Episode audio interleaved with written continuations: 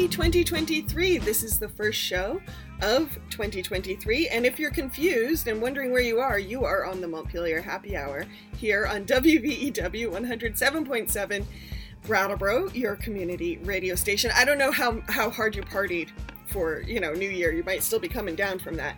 Um, many people were happy to say goodbye to 2022, right, guys?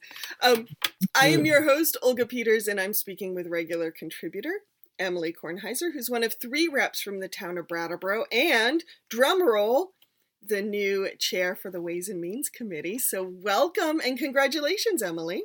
Thank you. It's so good to be here with the two of you and kicking off the new biennium. And yes, the the the first show of the season to talk about um, what lies ahead for the biennium would not be complete without journalist John Walters from the Vermont Political Observer. So thank you, John, for being here today. Well, thank you for having me. So I want to dive in. I know we the the session opened uh, or the state house opened this week. The governor gave his inaugural address, so a lot is happening. But where I want to dive into first is to talk about committees because I know, especially for John, last year we had a lot of folks decide they weren't going to run for reelection. A lot of them were in leadership positions um, on on the committees where most of the work on policy actually gets done. Um, and I know, John, you have been watching that closely. So, yeah, committees have been announced. What are you thinking? Uh, well, I'm looking forward to the uh, to what the uh, new chair of Ways and Means does with with her responsibilities. I to be to be perfectly honest, Ways and Means has often been kind of a damper on uh, legislation. Uh, they have to, you know, they have to pass a lot of the bills that um, that require spending. Uh, and um, it's kind of been it's kind of tended to be a moderating influence on policy and um, I'm sort of curious how uh, the new chair will will sort of handle that. So, are are you saying, John, that you're expecting Emily to just like rip the band-aid off of all sorts of things? well, I, I, mean, I don't think most people would describe moderation as one of my character traits, but there there is a responsibility that comes with being chair of especially yes, money. Yes, it, it does. but how you know how do you think you're going to approach that? Um, well you know i think that what sometimes appears to the moderating role of the committee or um, the chair i think is a lot just like sort of process pieces right? It's the the ways and means committee is often the last stop before a bill hits the floor. Yep. and so sometimes we're asked to hold the entire caucus or the entire chamber's thinking in our little room while things get worked out. Um, and so I guess I'm looking forward to seeing how I do do that, John. I, um, you know, it's all new to me. I'm coming into it with like a lot of real curiosity about how how it will feel, how I'm going to get it done. I know I'm a very um, I have a very different personality than the last chair, who I think did an exemplary job in a lot of ways um, and taught me very well. And I don't, you know, I really don't know. I don't know how I'm going to do it, but I'm hoping to do it with a lot of collaboration and transparency and curiosity. Yeah. And you, what... you were vice chair of the committee, so you were sort of being being uh, prepared for the job. Yes, Yes, absolutely. That helps. Um, you know, you you and I, Emily, have talked a lot about uh, taxes and tax structure and how it how taxes can be progressive or regressive. Um, how do you think you'll you'll be able to bring some of those concepts into your work in the committee room? Um, or is it even appropriate? Like, do you even have that kind of power? Um, I think almost all power in the state house is soft power. Mm-hmm. Um, even the speaker. I mean, you know, if we see mm-hmm. what's happening in Washington, right? Like this, no one has absolute power. It's really like sort of where you can bring people and what conversations you're able to have. I I'm hoping that my love for the philosophy of taxes and for having conversations about what what sufficiency looks like and what it means to contribute towards shared goals um, can be part of a broader conversation we have as a state about that and or at least as a chamber about that.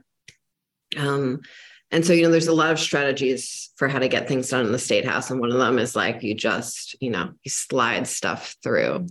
Um, and that certainly works and i have seen it when reporting some extraordinarily boring bills how how much you can get done if you just use just the right boring voice tone right um, and i think sometimes it's valuable to bring people in and to really help them see the big picture of why you're doing something.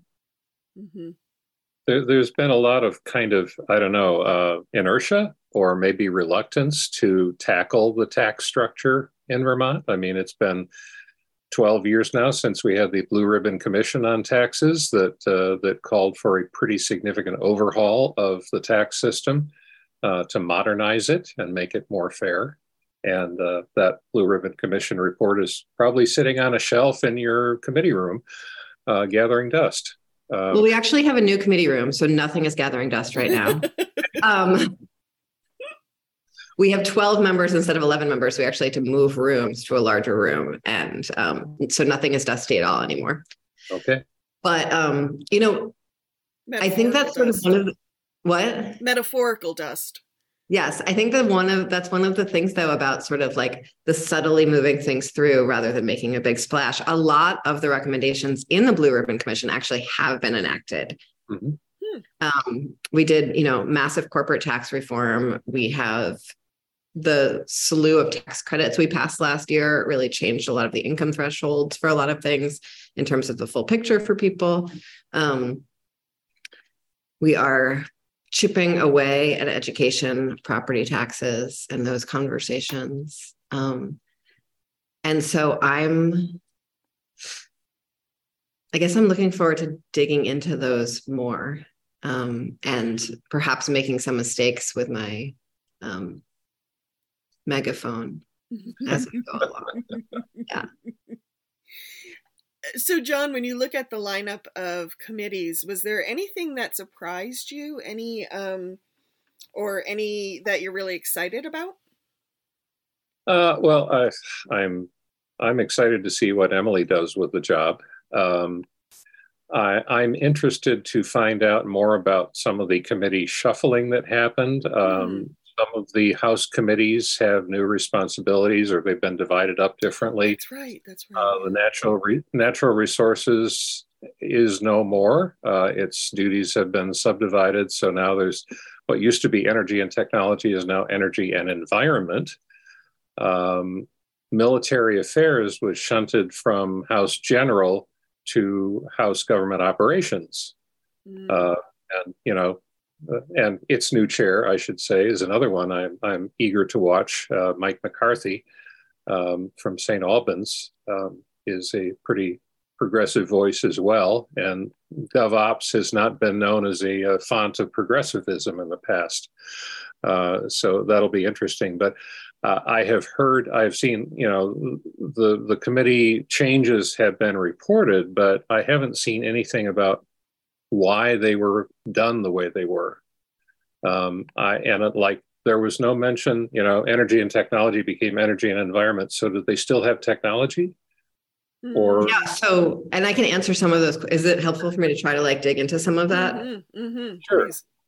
So um, I'm going to start with the GovOps House General and Military Affairs split up because I think that one's the easiest to explain actually. So House General and Military Affairs had all labor law, all housing policy, and then general and other things, which is like burial. It's just like, you know, wild stuff comes through there. And then military affairs. Um, and so military affairs and liquor and lottery moved over to GovOps. GovOps already had cannabis. So that's putting sort of mm. that sort of regulatory bucket. Of sin into one place, right? Um, military affairs is a government operation. So I think that just makes like a lot of natural sense. And it tends to be something that sort of spikes up in needing attention and then comes back down again with regard to our guard. Um, and GovOps tends to do a lot of those, you know, redistricting. Big deal sometimes, doesn't need any attention the rest of the time, right? Right. Um, and so they are taking on all that so that there can be more attention to housing Mm-hmm. Yeah. We all know why we need to do that one. Um, mm-hmm. and then labor law, as so much is changing in our labor market. So that feels like an exciting divide to me. Like the portfolios have evened out a little bit and um, make more sense about where they are. The other three, and then technology. So, and then the other three that became two.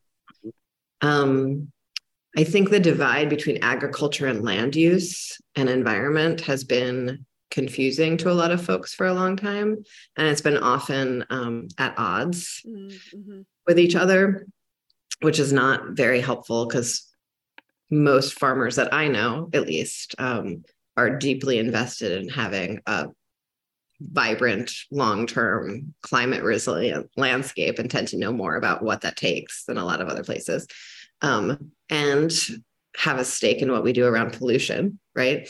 Um, and so in, engaging in climate really explicitly when we're talking about food access, food systems, and agriculture all makes sense, right? Um, and then having sort of climate, energy use, climate change all together, because so much of what we need to do for climate now is around like recalibrating our grid and all of those issues. Um, so that all sort of makes sense to me. Technology is going to a few different places. Um, so I think like consumer technology goes to commerce because mm-hmm. they hand, handle consumer affairs. Um, JITOC, which is the Joint IT Oversight Committee, um, really fun one. Mm-hmm. But sort of all of the things they do around the agency of digital services and that universe that goes to govops because that is a government operation right?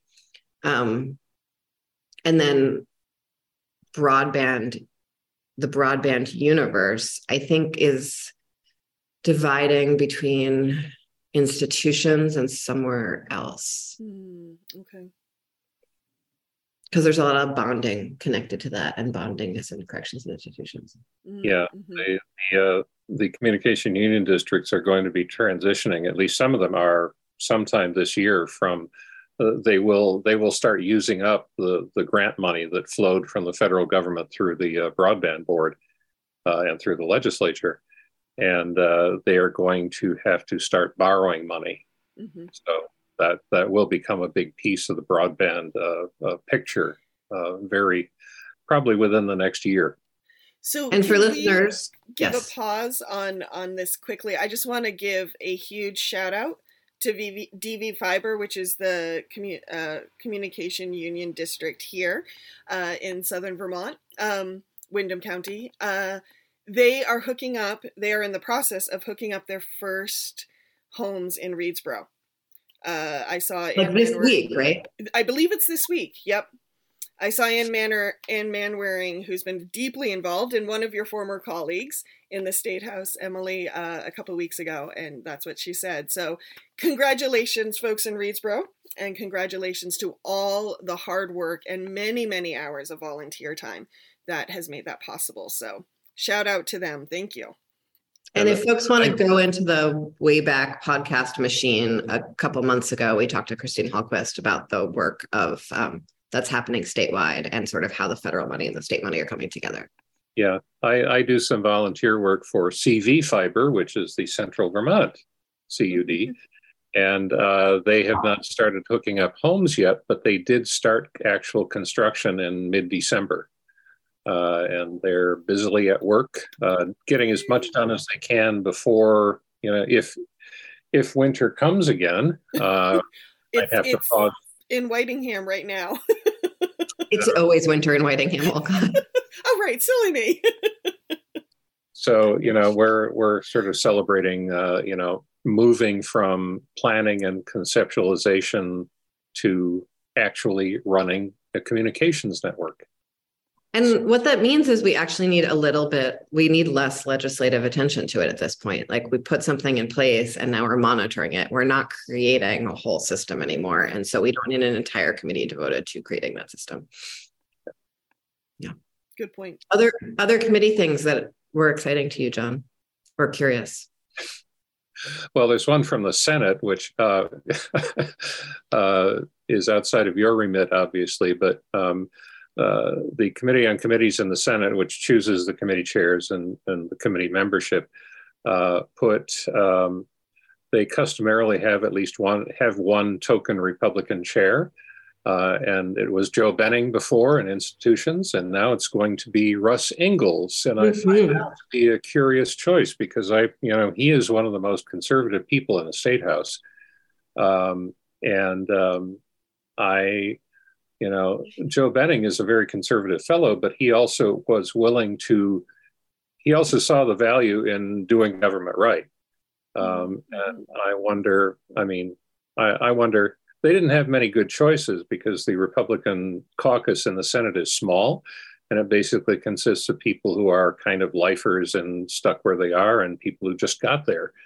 Um, so in some ways, Senator Ingalls was kind of the best choice, but uh, he seems to be ideologically, um, if he's as conservative as chair as he is otherwise, uh, that could be kind of a bumpy, bumpy ride. I think there is some time, and I have like no inside knowledge of this whatsoever. So this is just me like speculating out of my mouth. But um, I you know sometimes there's a strategy that moving folks into greater leadership in order to have a moderating influence on them. Um, mm-hmm. and i'm curious to see if that happens with him. Could be. Um, the other thing to note about the senate there weren't nearly as many committee chairs leaving the senate as there were in the house. But um, with 10 new members in the senate um, the new committees in the senate have a lot of vice chairs who are young mm-hmm. uh, you know, a couple more uh, younger uh, chairs, but a lot of people who are moving up very quickly. Uh, think particularly of Nader Hashim from your backyard, mm-hmm. Uh, who is going to be vice chair of judiciary. And that's a big, hefty committee.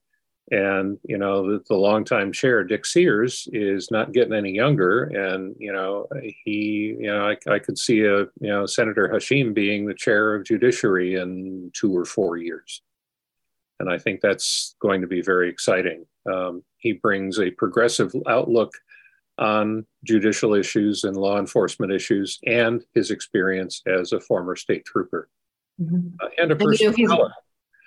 Mm-hmm. So, um, and looking forward to that and looking forward to some of the younger people getting a chance to move up and getting a chance to learn the ropes and, and move into leadership as more of the old guard uh, you know retires. Mm-hmm. mm-hmm. um, and you know senator hashim is reading for the law now. Um, i was going to ask if, if he's yeah. Yeah so he'll be an attorney soon. Um, and then senator hardy is the new chair of government operations. Yes yeah, and that's um, that's going to be. Uh, I I haven't talked to her, but um, you know, um, uh, Jeanette White retired. She was the chair of government operations for a long time, and uh, uh my feelings about her are well documented.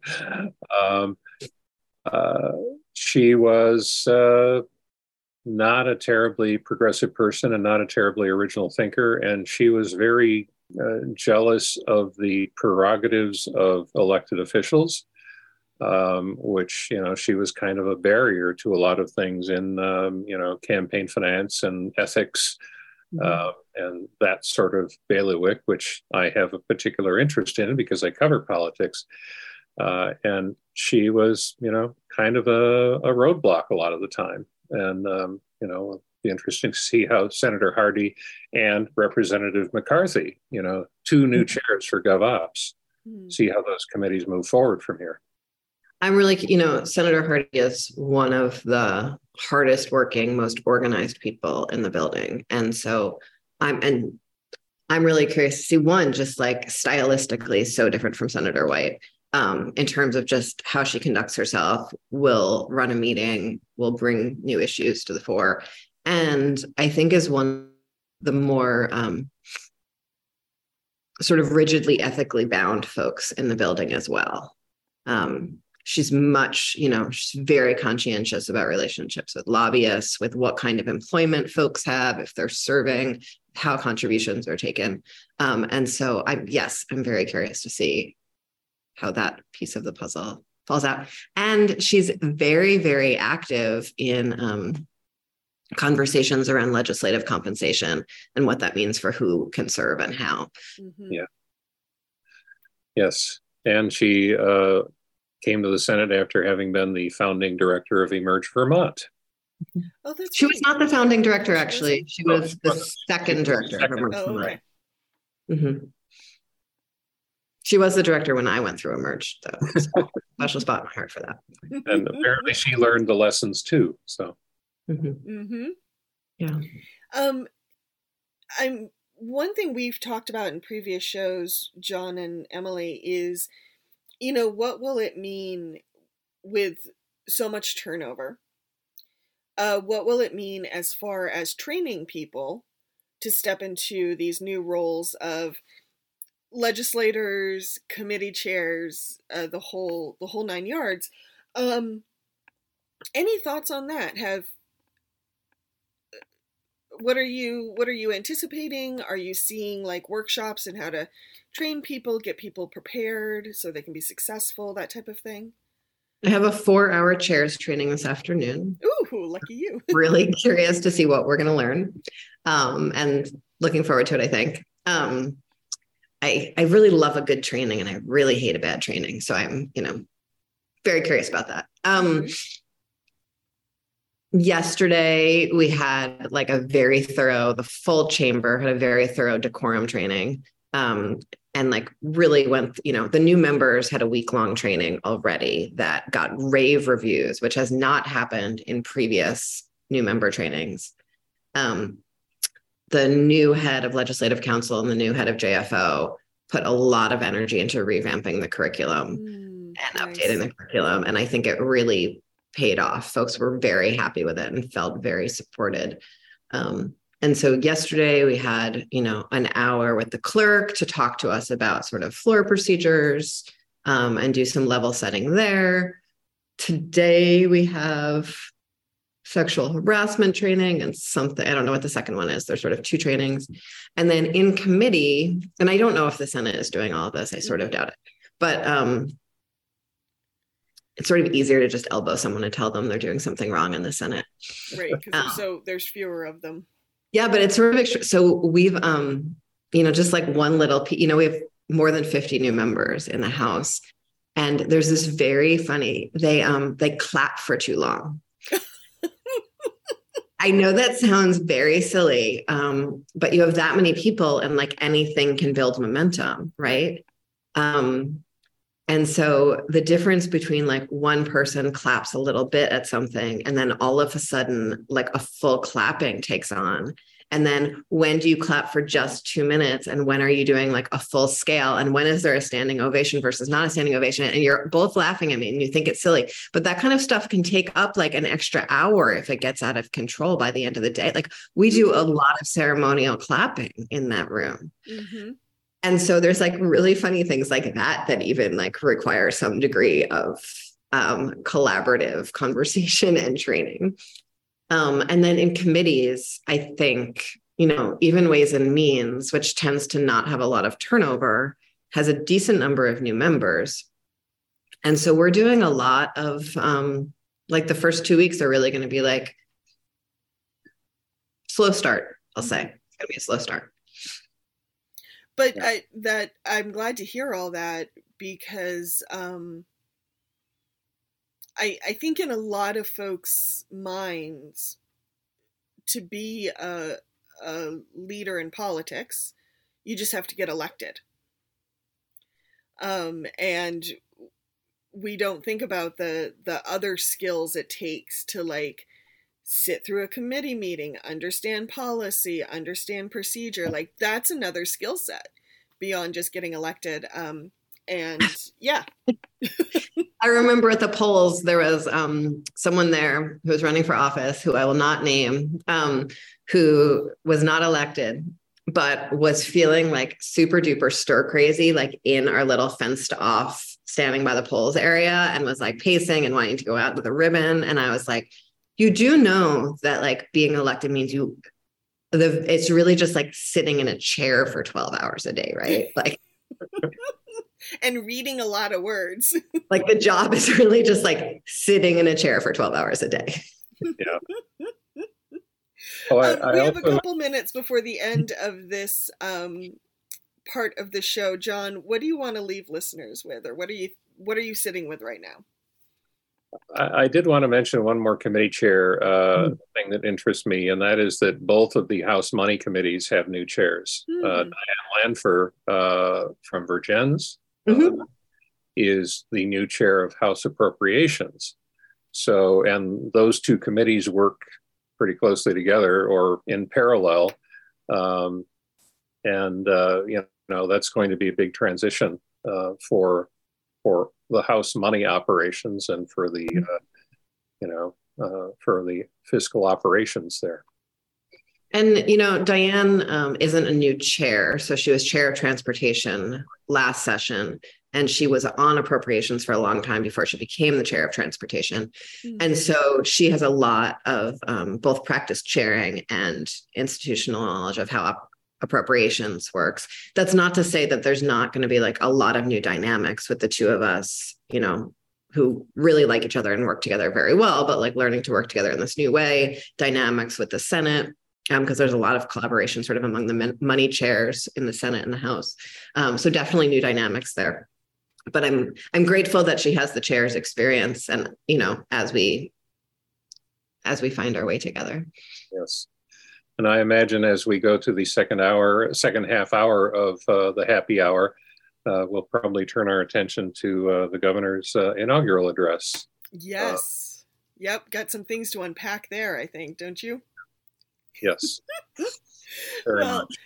on that note, uh, the Montpelier Happy Hour on WVEW 107.7 LP Brattleboro is going to hear from some of our underwriters, but we will be right back.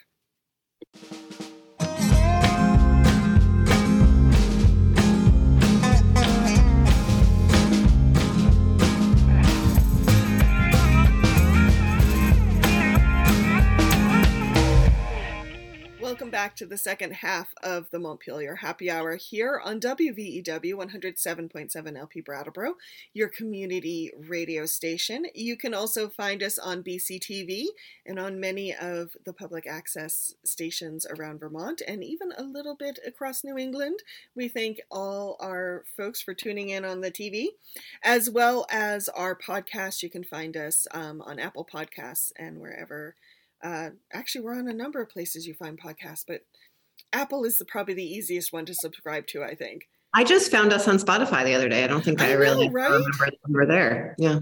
Yep, I had no idea we were on Spotify, and I found us there the other day too.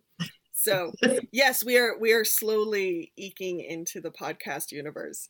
Um, if you're just tuning in, I am your host and producer of the show, Olga Peters, and I am speaking with regular contributor Emily Kornheiser, who is a representative for the state in the state house, as well as journalist John Walters, who is the chief cook and bottle washer behind the Vermont Political Observer website, which is a really great read, folks. We highly recommend it.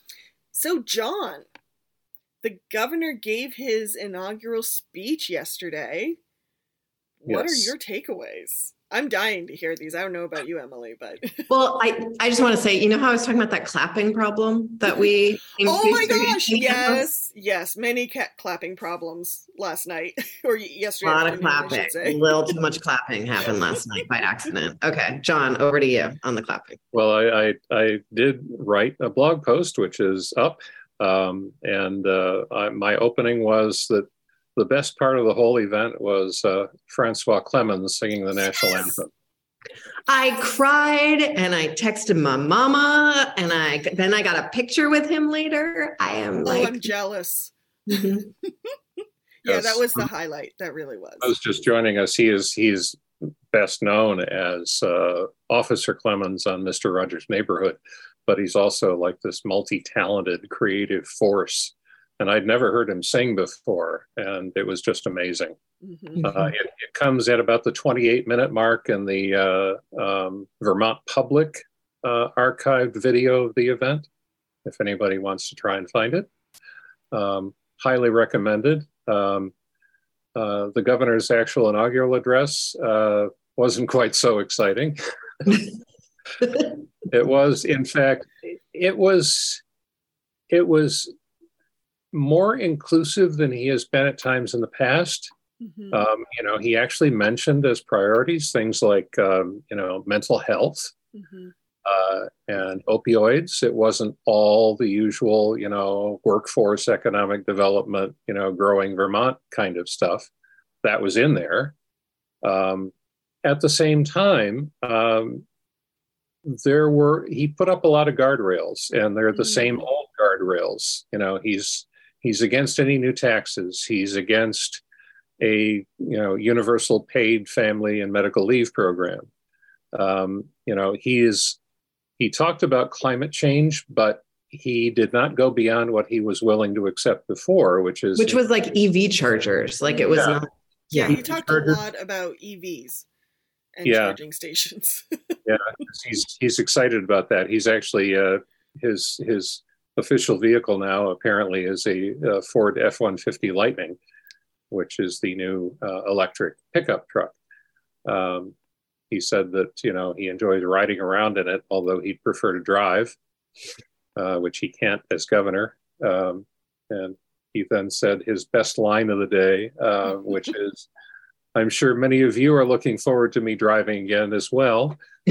Um, but it, it was, you know, it was pretty much the same old Phil Scott, uh, and you know, putting up the the warning signs that um, you know, if the Democrats in the legislature go too far in his definition, you know, he's he's going to veto stuff, mm-hmm. um, and uh, you know, that's.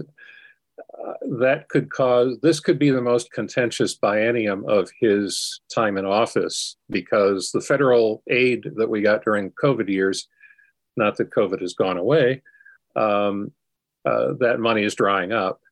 And it has helped state government stay afloat uh, during, you know, during the pandemic.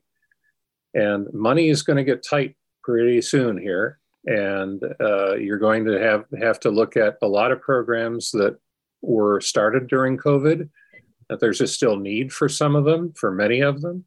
Uh, there are a lot of competing interests, uh, and um, there's not a lot of resources. So this um, this uh, isn't a good time to be the new chair of a money committee.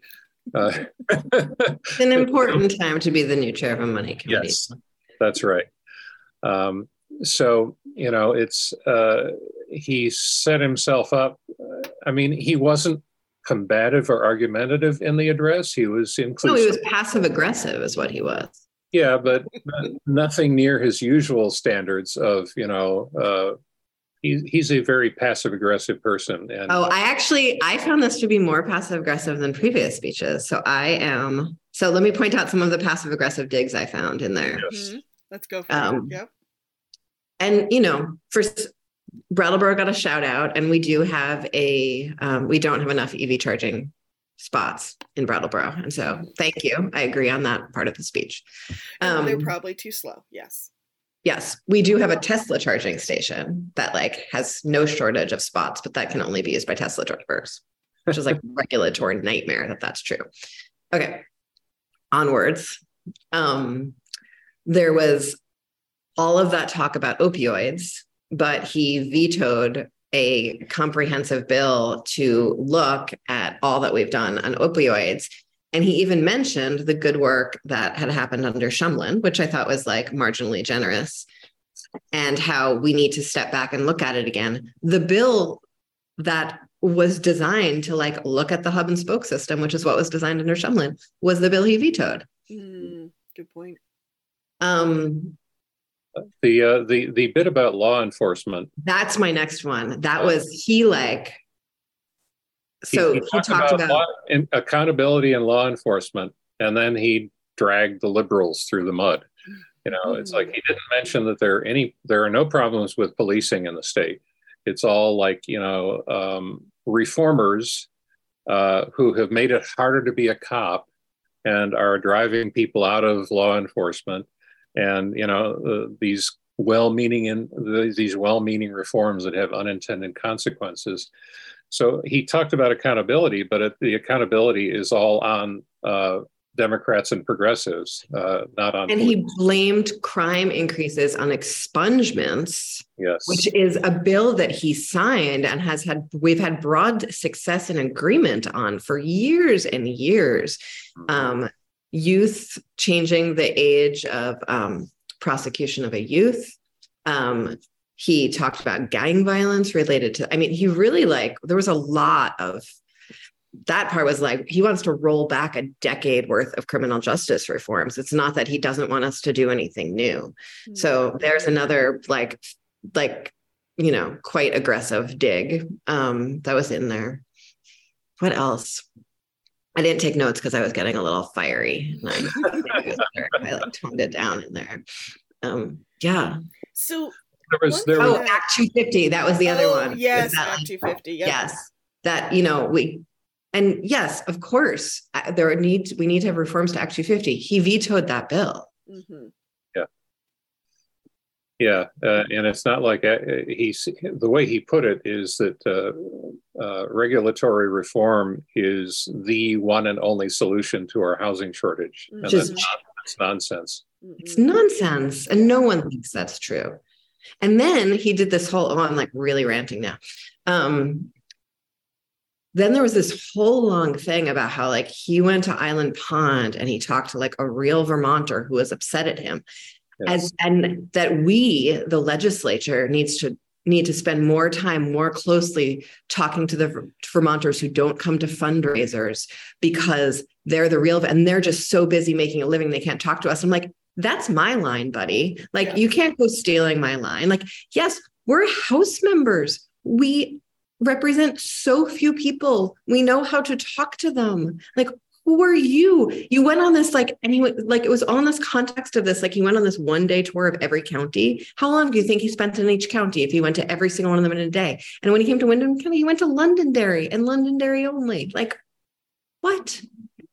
Oh, so passive aggressive.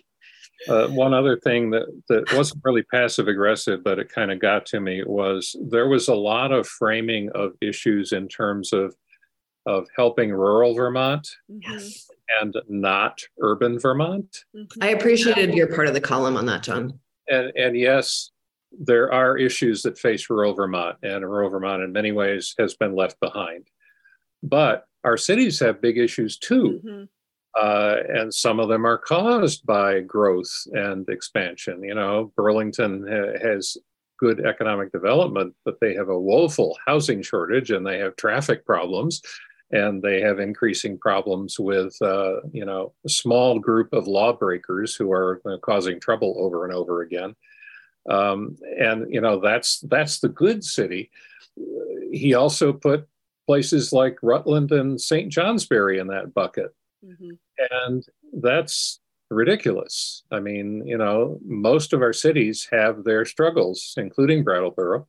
Oh yeah. Mm-hmm. And um, we can't we can't turn our attention solely to rural Vermont at the expense of urban Vermont. That's that's a false dichotomy.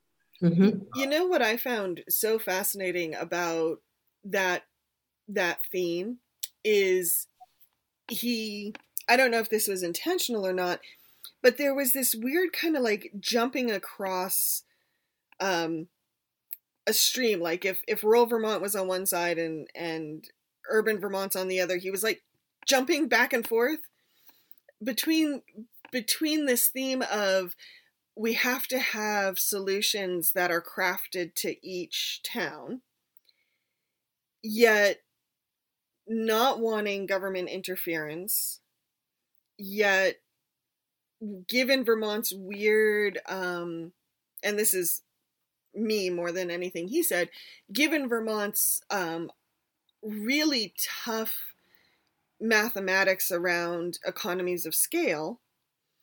Um, how did he think any of those solutions were going to be found if if the state's not involved? Because quite often the state is where the economy of scale is found. Um, and so it just it's like he wanted his cake and to eat it too, and yet there was no yeah. Uh, there was no actual way forward from that. It just it it felt like this weird limbo for me. Uh, I'll mention one other thing, and maybe Emily also has more, but um, he touched on a theme that he has adopted in the last year or so, which is that you know he he took office in 2017, COVID hit in March of 2020. Uh, his his definition, his his description of his tenure in office is that all his policies were starting to work and were solving Vermont's problems. And then COVID hit and it all, you know, got, you know, thrown up in the air. And now we're recovering and we can get back on track with all the good work that Phil Scott was doing to solve all our problems. And I'm sorry, but that's nonsense as well. Uh, you know, we had our problems before COVID hit, mm-hmm. and his solutions are incremental at best. Um, and and a lot of the problems COVID caused were not new. They yeah, COVID COVID exacerbated them and made them more obvious. Mm-hmm. Um, but uh, there wasn't really that much new. In fact, you know, we uh, not that COVID is good news, but you know, we truly benefited greatly from all the federal relief that flowed into Vermont. Uh, mm-hmm. It was much easier not only easy that helped us manage the pandemic, it made it much easier to govern. You know, you mm-hmm. didn't have big budget fights because you had plenty of money sloshing around, or at least they were a lot smaller budget fights than they were before. Mm-hmm. So, um, you know, the, the idea that COVID threw everything up in the air and that now we can get back to the Phil Scott, uh, you know, uh, plan um, is uh, is a nice uh, way to describe it for him but it's not true. The other um, sort of thread he's been pulling for a long time around this population shortage and the need to attract new people. We had some of the highest pop- in migration and population growth in the country this last couple years. Mm-hmm. Um, and for some reason, those numbers were like not part of the are not yeah. part of the narrative. And, and the in migration that we're having is enough to, you know, put our housing stock under extreme stress. Uh, so, you know, even if we were able to, to welcome thousands of new people into Vermont tomorrow, uh, they would have nowhere to live. Mm-hmm. Yeah. So yeah. there's that. well, and of course, Emily and I um, spoke with Stephanie Yu from the Public Assets Institute um, at the last week, and you know, she said once again, wages are an issue in Vermont, and mm-hmm. he did not really go there. No, but fortunately, he also didn't talk about affordability. Oh no, he did. He actually he did. did. talk about affordability. He did. He talked about yes. yes. taxes yes. and uh, fuel costs. Yes, the specter of inflation. And yes, I was also, this is totally petty, but um, he talked about the price of eggs. Yep. And I buy eggs every week. I buy our local organic eggs every week because I think we all know that's the kind of person I am. And that's the kind of groceries I buy. Um, no big surprises there. But my local organic eggs are 550 to $6 a dozen. And he was talking about a dozen eggs costing more than $5. And I was like, I think it's really interesting that Phil Scott's also buying local organic eggs, which like I'm happy for him and for Vermont agriculture that he's doing that. But it's like generally when you talk inflation, you don't talk about like sort of your premium items as um, the prices. It was a little bit like uh, Dr. Oz's crudité platter. I did have that. Yeah. Except that Phil Scott sells it a lot better. Mm-hmm. yeah, this this is true. This is mm-hmm. true. So for both of you, you know, the the governor has said his piece in his inaugural address.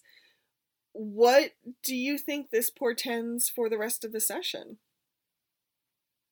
it seemed to me that it's just going to be more of the same as last year, but with a totally different House and a totally different Senate having that conversation. So, um, you know, I think he signaled what the budget and the budget adjustment is going to look like. And I think they're going to be like almost identical to proposals he was pushing last round. You know, mm-hmm. um, I think when he was talking about infrastructure and small towns, he was like talking about this tiny policy idea he has called mini TIFs, which are like really unfeasible for most small towns and um, won't raise the revenue that they need to do what they need to do.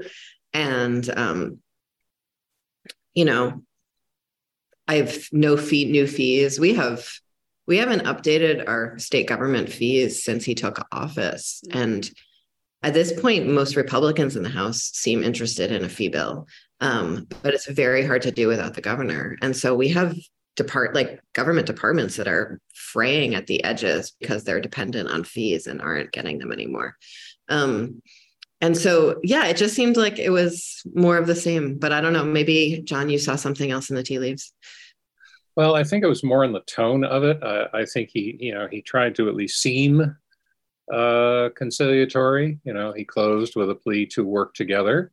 Um, which again, uh, given all his other stuff, uh, didn't mean like let's meet in the middle. It meant why don't you all come over and you know enact my agenda.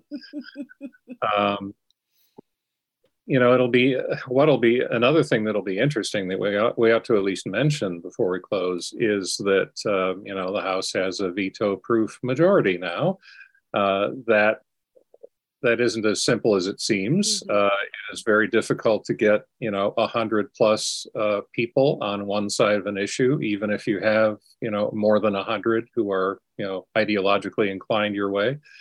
Um, but you know, the governor, if if he is as active with vetoing as he has been in the past, he is going to be overridden a few times, I think. Uh, and that should change the calculus somewhat. He should be more open to working with the legislature and truly finding common ground. Mm-hmm. Uh, my post before the inaugural was actually a you know my version of what Phil Scott ought to say, and you know he ought to have said you know let's really work together, and that means me as well as you, and I'm going to open my door and I'm going to be in the house and uh, in the state house uh, and I'm going to work with leaders and you know try to iron out problems before they become you know veto threats. Mm-hmm. Um, but you know it doesn't seem likely that he's going to suddenly change his uh, stripes uh, as he enters his fourth term as governor. Yeah, I, I'm actually having a little deja vu right now in this conversation because when we had this a similar conversation last year after the inaugural address, um, I think we said a lot of the same things. Like it, it feels um, once again nothing new in yep. in the inaugural address. Um, same old, same old going forward. And we'll we'll get more of the nitty gritty when he delivers his budget address later this month. But I mm-hmm. I don't hold out much hope that there'll be much creative thinking there either. Mm-hmm. And I think you know the creative thinking would be incredibly useful yes um, and new policy ideas to solve these problems that he's you know harps on um, and i think we've talked a lot about sort of what happens culturally if you're always talking about problems and not talking about solutions um, but this working together thing is really you know he talked about it when he was, you know, all the interviews when he was first elected in November were all about this working together. And this is, you know, he said it a bunch of times in the speech. But if he's not tasking his cabinet to actually work together, it's so hard for us to do good work. Mm-hmm.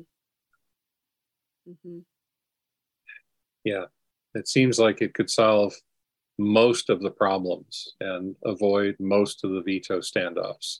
Mm-hmm. And I I don't know why he does it that way, to be perfectly honest, except that I think he is for all his reputation as a nice guy, he is a lot more arrogant than his public image. Mm-hmm. Um, and he certainly governs that way. Uh, mm-hmm. There is not much wiggle room.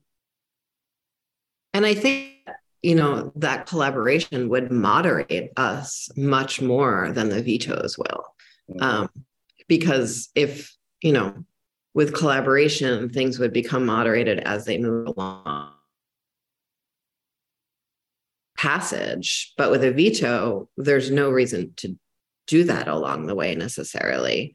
And then, you know, there's just a veto override. So, um, yeah, mm-hmm. we'll see. We'll see what one happens. Little, one little bit of history that might be useful here, and I, my my memories are sort of vague on this, but you know, Jim Douglas served four terms, and you know, he faced a Democratic uh, legislature, and for most of his tenure, he kind of you know held control um, and was able to move the legislature in his direction quite often.